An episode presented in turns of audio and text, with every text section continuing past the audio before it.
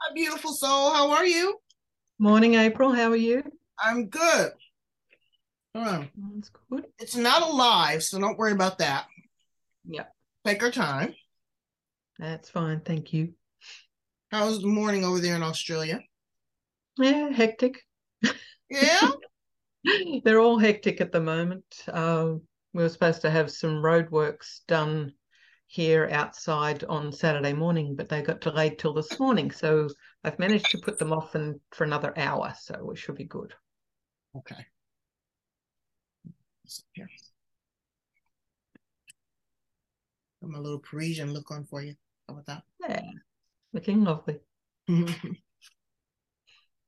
And how is it over there? Five o'clock your time in the afternoon? Five o'clock. A little chilly. Mm.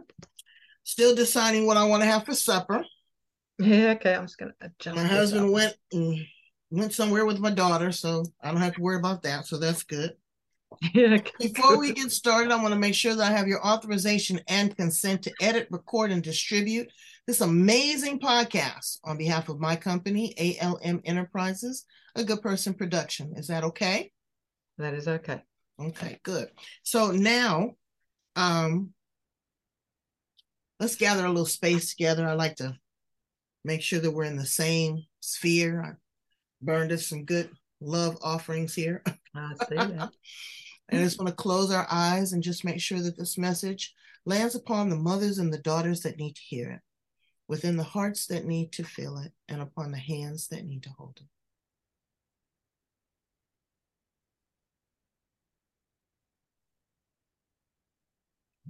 Thank you for that.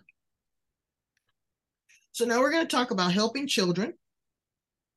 You're a Mhm. mother of three um not not connecting with your mother how and the mother not connecting with the child because it's a duality there Mm. um forgiveness your coaching is there anything else that you want to incorporate in this okay. I'm currently I'm started volunteering, working with disadvantaged youths on helping them get their licenses to drive. Hmm. And what I've learnt through my coaching is uh, helping enormously there and connecting with them and being able to identify what's going on for them and what might be holding them back where they're you know because a lot of them have experienced I'm, getting different stories a lot of them want are very open in wanting to tell their story mm-hmm. All right there we and uh, yeah so it's very powerful i was looking for something but i can't find it that's right welcome to on the edge with april mahoney brains good day this is the place where the conversation is pointed and the guests are sharp. The responses are never dull. Today we have the beautiful Melissa Oriel from Australia, and we're going to talk about the connection between mother and child. Some just are not cut out to be parents, and we have that uh, that expectation that because you are able to conceive and give birth, that there's going to be an automatic connection. There could be some generational trauma. There could be some postpartum.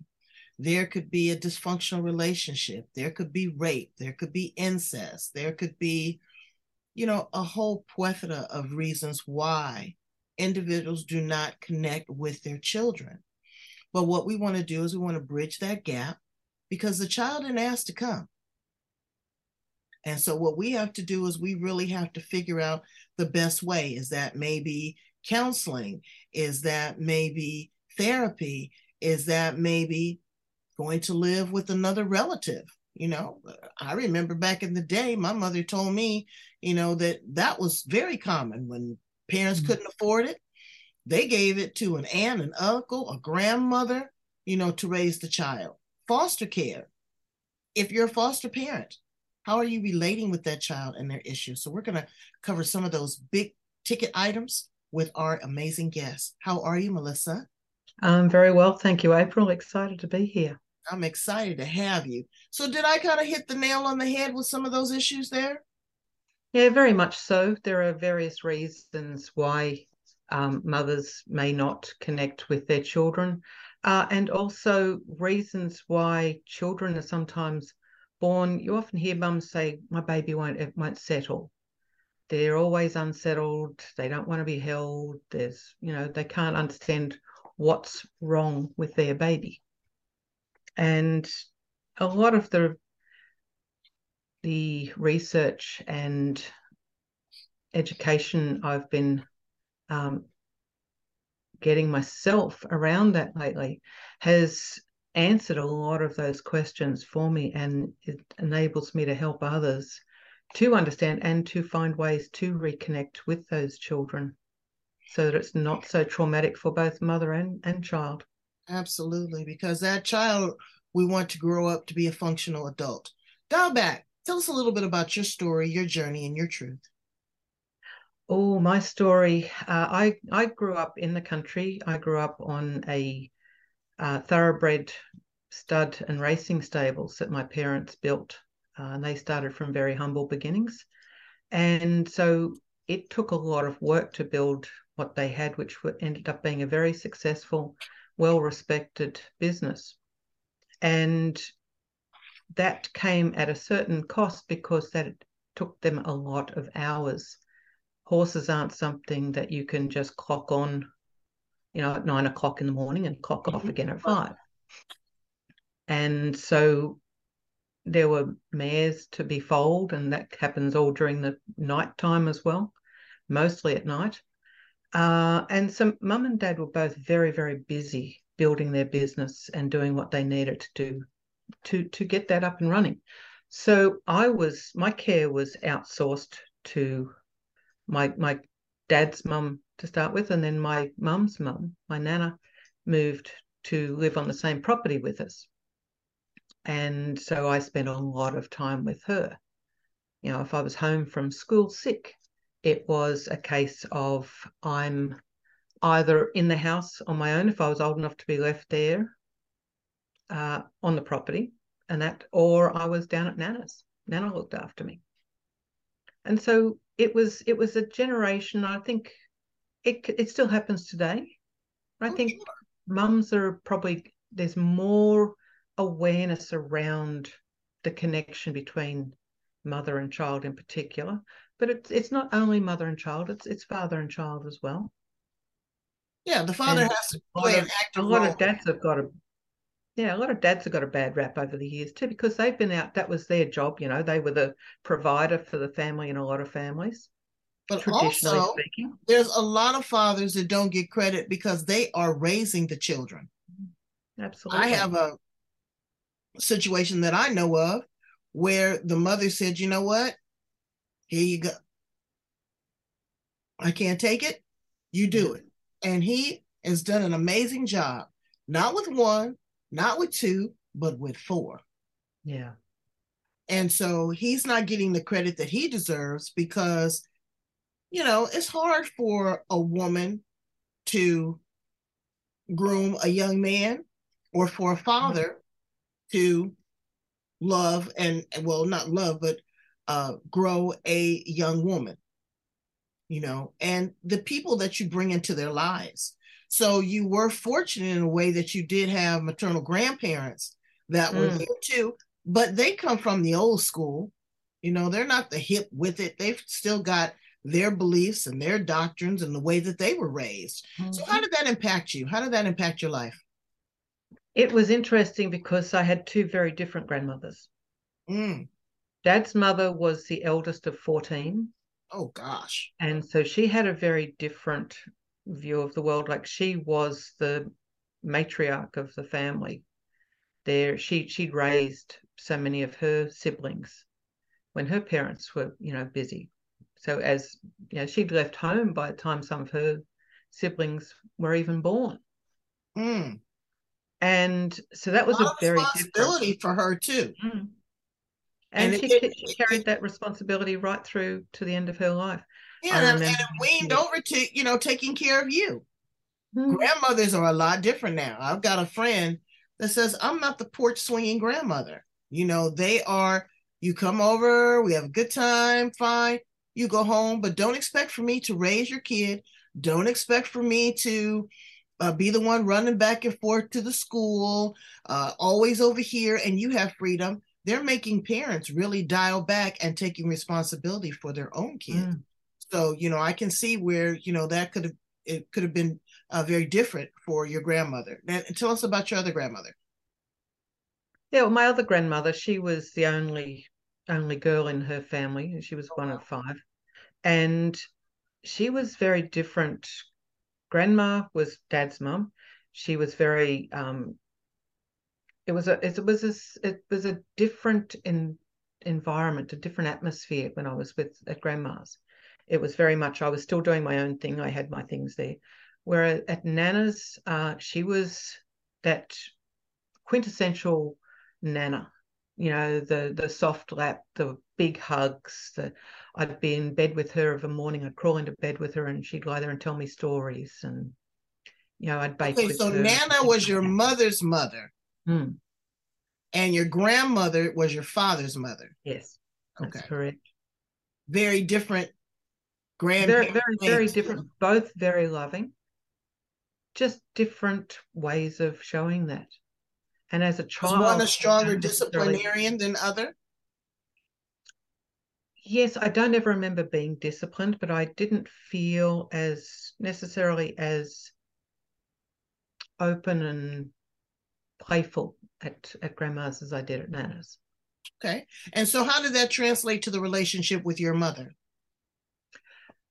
With mum, uh, mum has, she's always struggled with being able to be outwardly affectionate.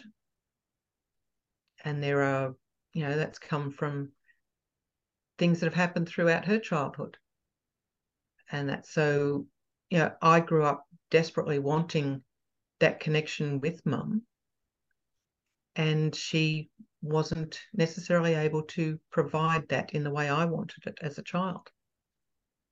And so there was a disconnect between us. And so okay. that was where Nana filled the gap for me. Let me ask a question. Do you remember back uh, growing up what your relationship was? Because you say she wasn't able to connect. Did you look at how other mothers related to their children growing up, growing going to school? Did you feel, you know, some sort of neglect? Were you punished? Were you disciplined? How did you how did you not feel your feels? I guess it wasn't so much a um, comparison between other children and their parents because I didn't actually get to see that. Uh, because I was on the property all the time. I, I was an only child until I was six, and then my brother was born. Mm. And so that six year age gap more or less meant that we almost grew up as two only children. Mm-hmm, mm-hmm. Because by the time he's born, I'm at school, in primary school. By the time he's finished primary school, I'm in high school, and then he's let, he's hit high school, and I've left, and I'm I'm out of there. I was I'd left home by the time he was fourteen. So, what was the relationship with your father? So, well, I just get where where I got my idea of what a family should look like. Were was the TV. That was the Brady Bunch, the Partridge Family. You know, those sort of family shows where I saw that interaction and I wanted that. Mm. But it wasn't it wasn't happening for me. And I remember sitting on the floor because mum and dad were out so much. I'm sitting on the floor watching TV there one day and something happened that I wanted to share with somebody. And I turned around and thinking, oh, there's no one sitting on the lounge behind me. I've got no one to tell this to I've got no one to share it with. And so I was I was quite lonely as a child. Um, so I'm so grateful for my grandparents, my my nana, my my grandfather was mm-hmm. there as well, um, and he had the uh, honor of being called Pom Pom. Mm. I nicknamed him Pom Pom as a child, and that stuck with him. That's beautiful. That's beautiful. Um, you're a mother of three, correct? Yes. Three so beautiful reflect, Okay, so when you reflect on, do you have grandchildren? No, no, not yet. Okay. Uh, so as you reflect back on your life, your experience, How did you shift and edit that when it came to your own three children? I was very intentional. I had a very clear picture of the family I wanted to, the family life that I wanted to have, uh, what how I wanted to connect with my children, the closeness I wanted to help them explore, to allow them to experience everything they could experience if they showed interest in something as they were growing up. I was very um, encouraging to allow them to try it out if and give it a good try, not just you know indulge every whim, but it was you know if you want to go and do dance, if you want to go and play sport, let's go and try it. Give it a good go. If you like it, then we'll we'll keep going with that. If you don't, well then we'll find what you do like.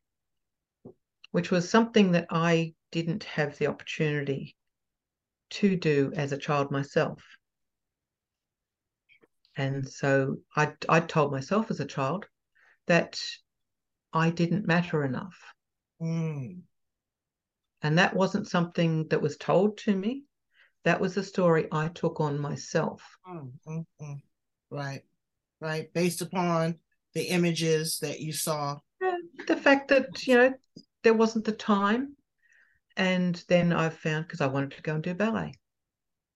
And I desperately wanted, I would, every time we drove past the ballet studio, I'd be, my head would be hanging out the back window looking at it wistfully.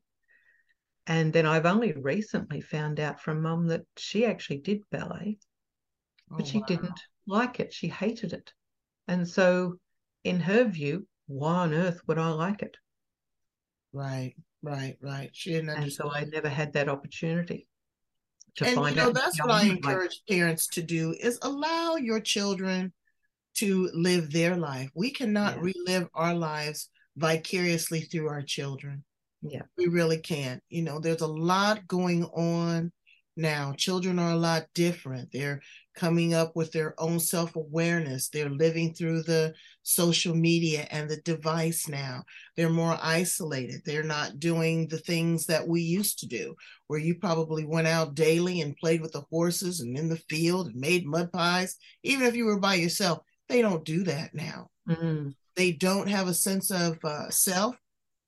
So they create these stories in their head based upon social media it's very dangerous. And then let's talk about, you know, uh, body dysmorphia, drug addiction, peer mm-hmm. pressure, mm-hmm. uh, all these other contributing factors that are just going to happen naturally. So you have what two uh, what's the breakdown of your you have daughters and sons two two girls and a son two girls and a son so it's a very different story raising a young man Share with us a little bit about some of the differences that you see in the nuances in a boy versus a girl. Oh, very much so. Um, I had the two girls, my two daughters came first, and then my son.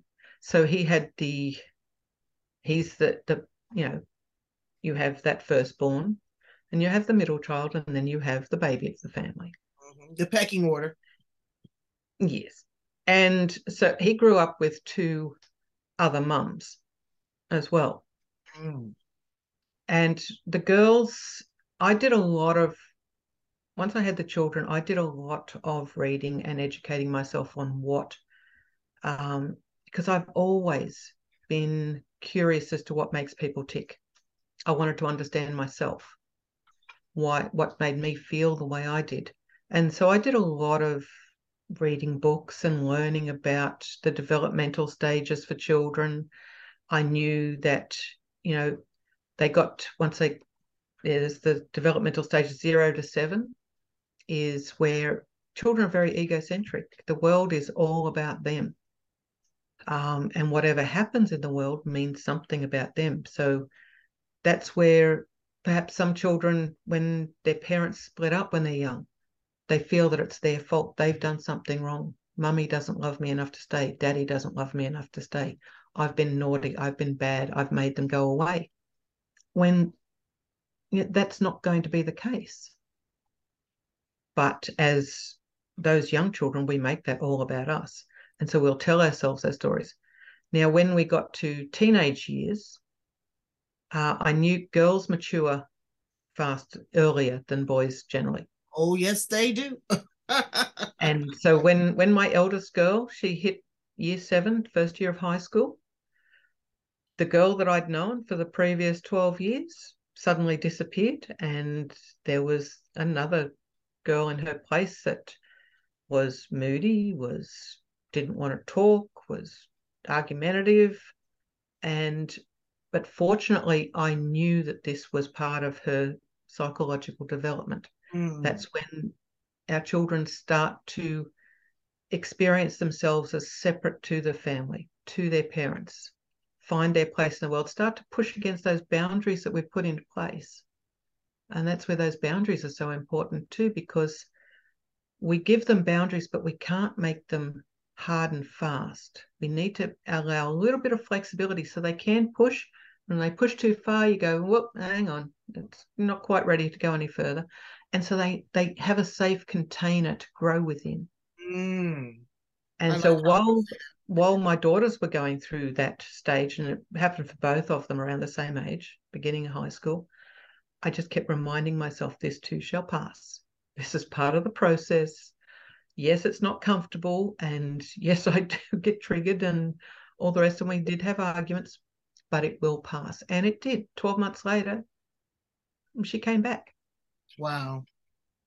My son did that around the age of 16. And by that stage, his two sisters had both left home. Mm. And so I was left with a young man in the house who, and we was we we had a very very close relationship, one of the most affectionate young men you'd ever come across. He withdrew from me, and this was after my marriage breakup too. He he hmm. he was only ten when my husband and I separated. Um, and so he was he was going between my house and his father's house he would spend usually around three nights a week with me. And he'd spend weekends with his dad because his dad lived near to where all his friends were. So he could walk to their house and they, and I understood that. I'm living out of town. You know, but he still made made sure he came out and stayed with me at least three nights a week. But during that time also, you know, it, every time mum said something, the eyes would roll and it was, oh, she's speaking again. like, honestly, do I have to listen to this? Right. And then sometimes he'd be in on the, you know, he, he got the Xbox and he's playing games and that. And so I'm sort of monitoring that. But this is where it gets so challenging too for parents who have separated. And I've noticed this a lot because uh, I also used to work at the school where my children went. So I saw it across the board for many, many years, where when parents split, the child gets to go, oh, I don't want to stay with you anymore. You, your, your rules are too strict. I want to go and live with the other parent. Mm-hmm. And so that parent relaxes the rules. They don't want to, you know, make their child not want to be with them. Right. But you know what?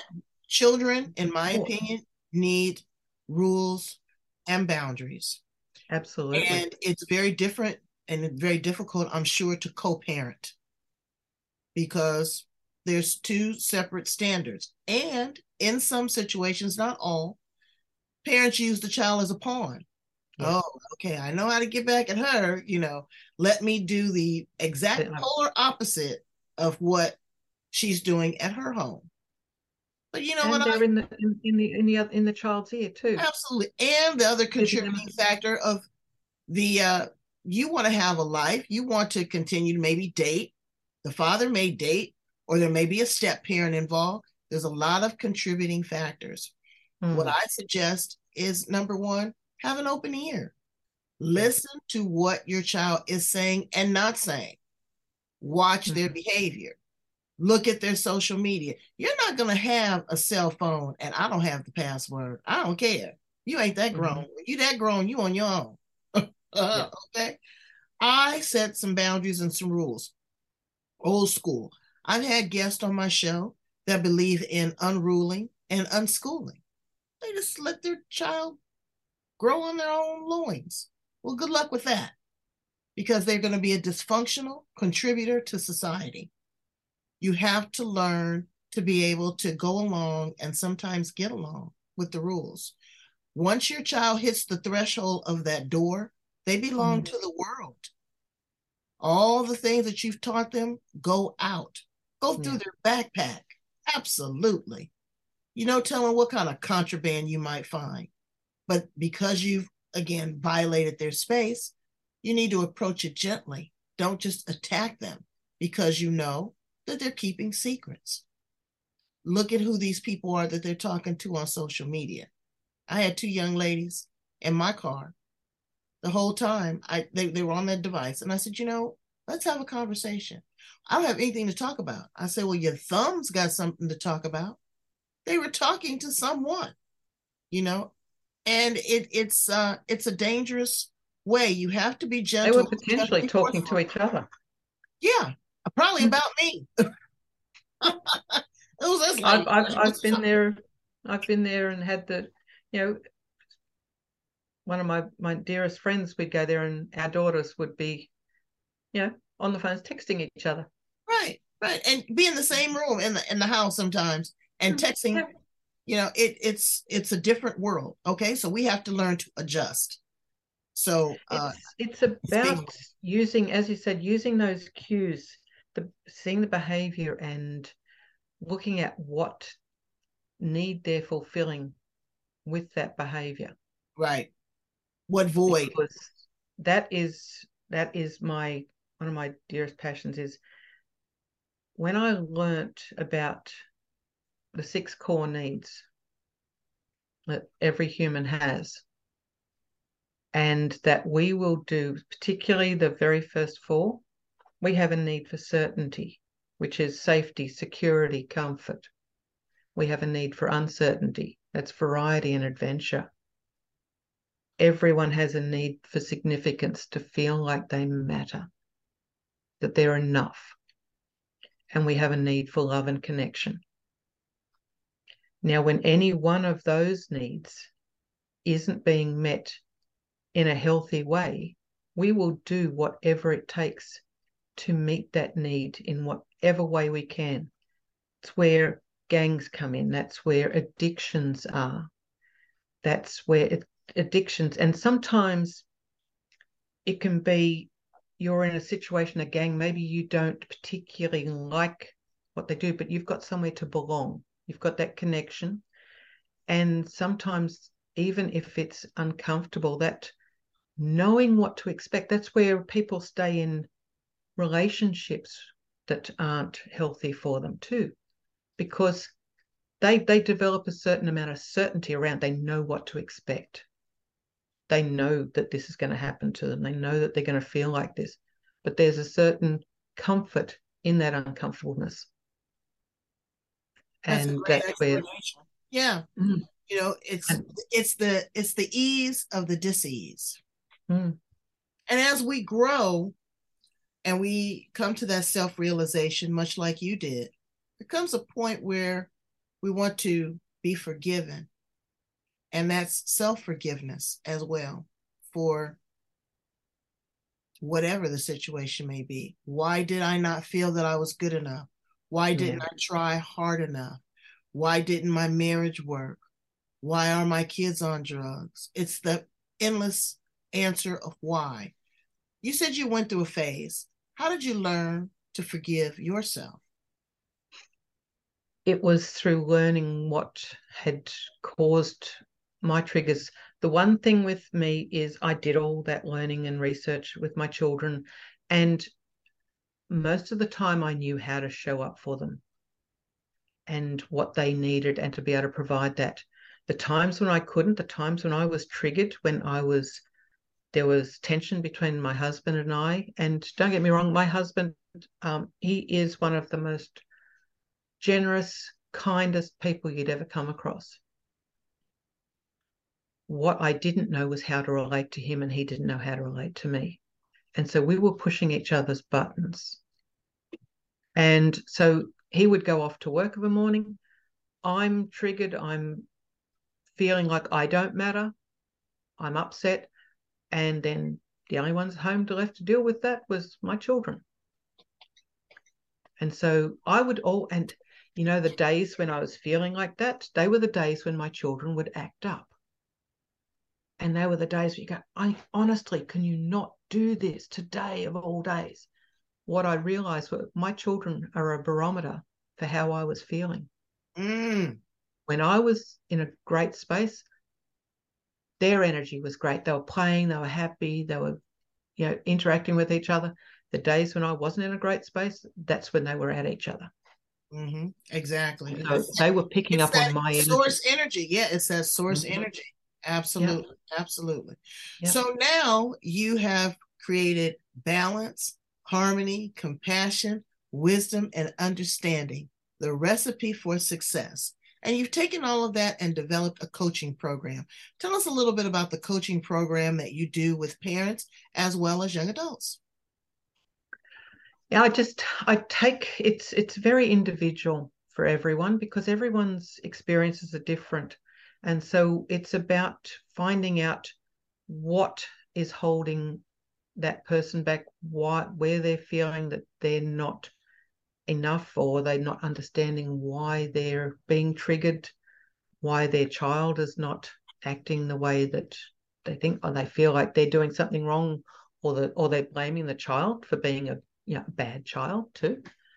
Uh, sometimes it's it's it's that lack of knowledge. Once we start to develop awareness, everything is about developing the awareness of why things happen, what's happening for us, what's happening for them, knowing what to look for, and then moving forward to bringing them together.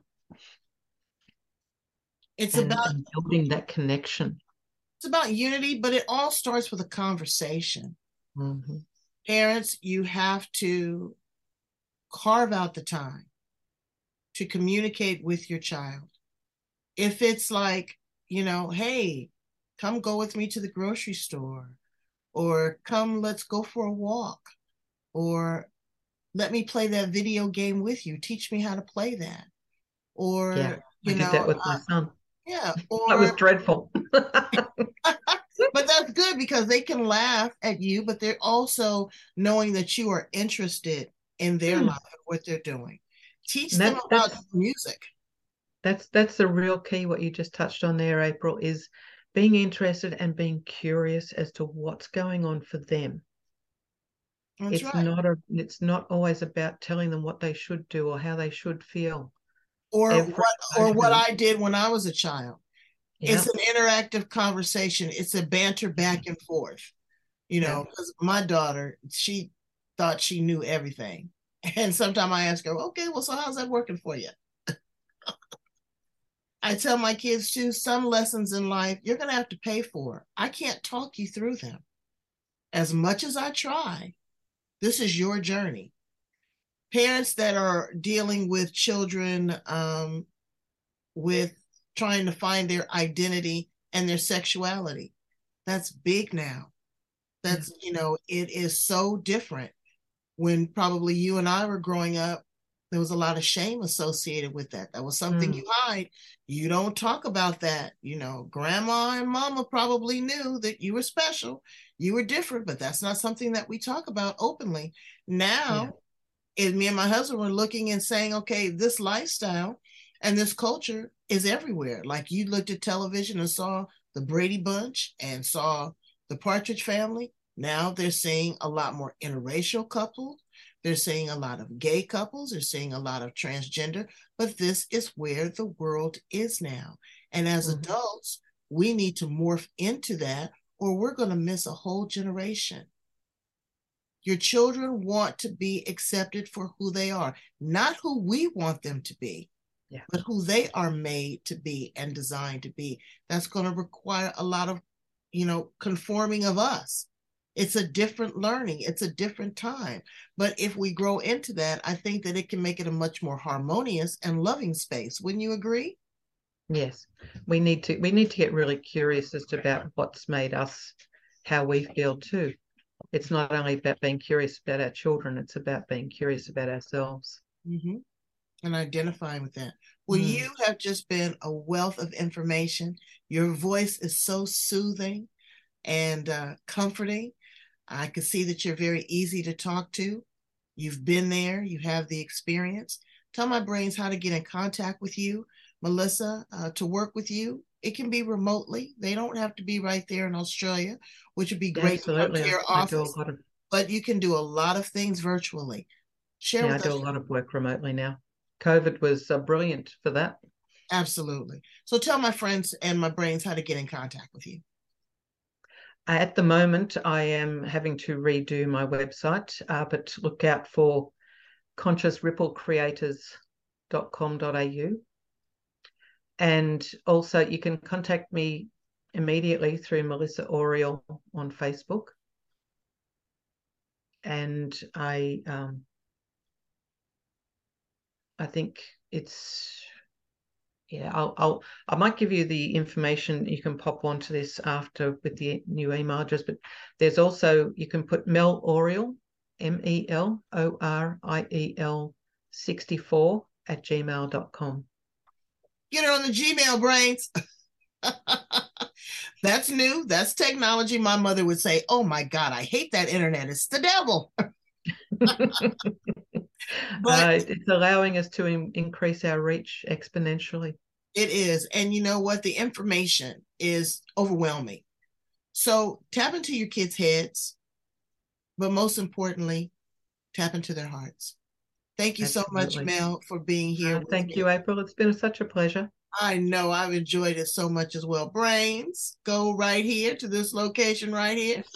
Get your uh look at that. In Australia too. That's right. Get it, get it, get it. Love, like, share. This information um is good for you. Share with grandmas because they're, you know, they're surrogate parents, uh, as well as tap into your kid's head. Thank you so much, and I will talk to you again soon. thank you Bye, Brains.